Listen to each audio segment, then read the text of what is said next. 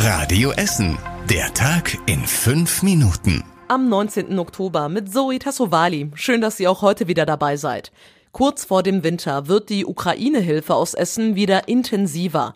Aktuell werden Schlafsäcke, warme Kleidung und Medikamente gebraucht. Eine Harzopfer-Initiative spendet Verbandsmaterial für Kinderkrankenhäuser und Feldlazarette. Die ehrenamtlichen Helfer aus Harzopf haben auch Stromgeneratoren gesammelt. Ärztinnen und Ärzte aus Essen haben die gespendet, sagt Sprecherin Jasmin Beere. Nun bekommen wir noch ein Ultraschallgerät und zwei Wärmelampen kriegen wir noch von einer anderen Arztpraxis, die jetzt schließt.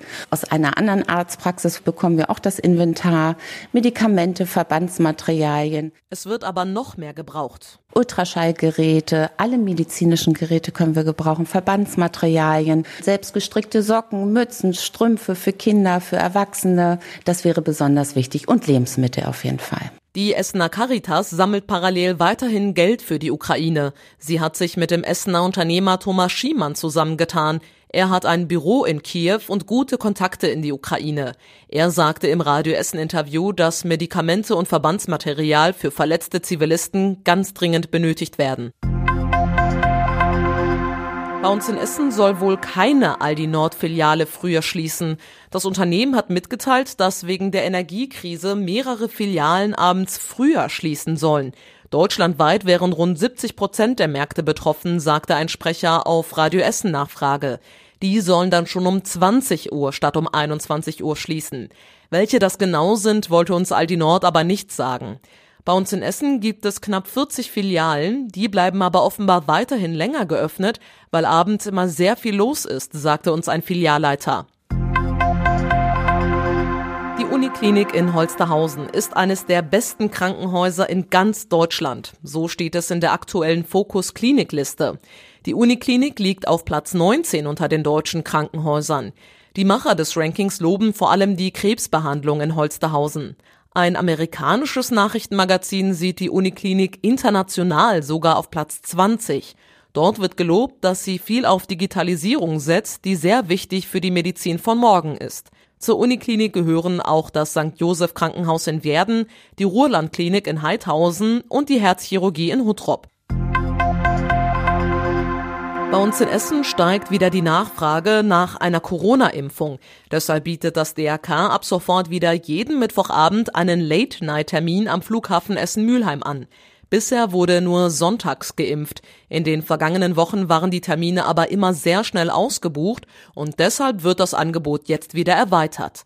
Aktuell wollen die meisten ihre dritte oder vierte Impfung haben. Erstimpfungen macht das DRK in Harzopf nicht, weil dafür längere Aufklärungsgespräche nötig sind. Die Termine und den Link zur Anmeldung findet ihr auf radioessen.de. In der Lichtburg startet heute Abend das Literaturfestival Lit Ruhr. Zum Start liest Schauspieler Joachim Meyerhoff. Auch in den nächsten Tagen werden viele Promis bei uns und mehreren Nachbarstädten sein. Die meisten Lesungen finden auf Zollverein statt. Dort stellt unter anderem die bekannte Autorin Cornelia Funke ihr neues Buch Ein Engel in der Nacht vor. Auch die Fridays for Future Aktivistin Luisa Neubauer liest aus ihrem Buch.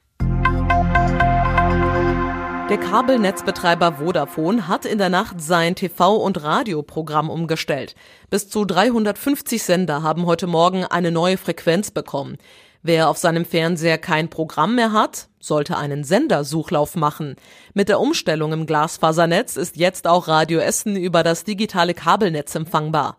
Vodafone kündigt an, nach der Abschaltung der analogen TV-Kanäle im kommenden Jahr auch die analogen Radioprogramme abzuschalten. Und das war überregional wichtig. Zwei Tage nach dem Machtwort von Kanzler Scholz hat das Bundeskabinett den Weiterbetrieb der drei noch aktiven Atomkraftwerke bis Mitte April beschlossen. Bundeswirtschaftsminister Habeck sagte, der Einsatz der Kraftwerke im Winter nächsten Jahres sei damit ausgeschlossen. Und zum Schluss der Blick aufs Wetter. Ähnlich wie die letzte Nacht auch, es ist dünn bewölkt und trocken, es kühlt außerdem ab auf rund 8 Grad. Die nächsten Nachrichten aus Essen gibt's dann wieder morgen früh ab 6 Uhr hier bei Radio Essen. Euch jetzt allen erstmal einen entspannten Mittwochabend. Bis morgen. Das war der Tag in fünf Minuten. Diesen und alle weiteren Radio Essen Podcasts findet ihr auf radioessen.de und überall da, wo es Podcasts gibt.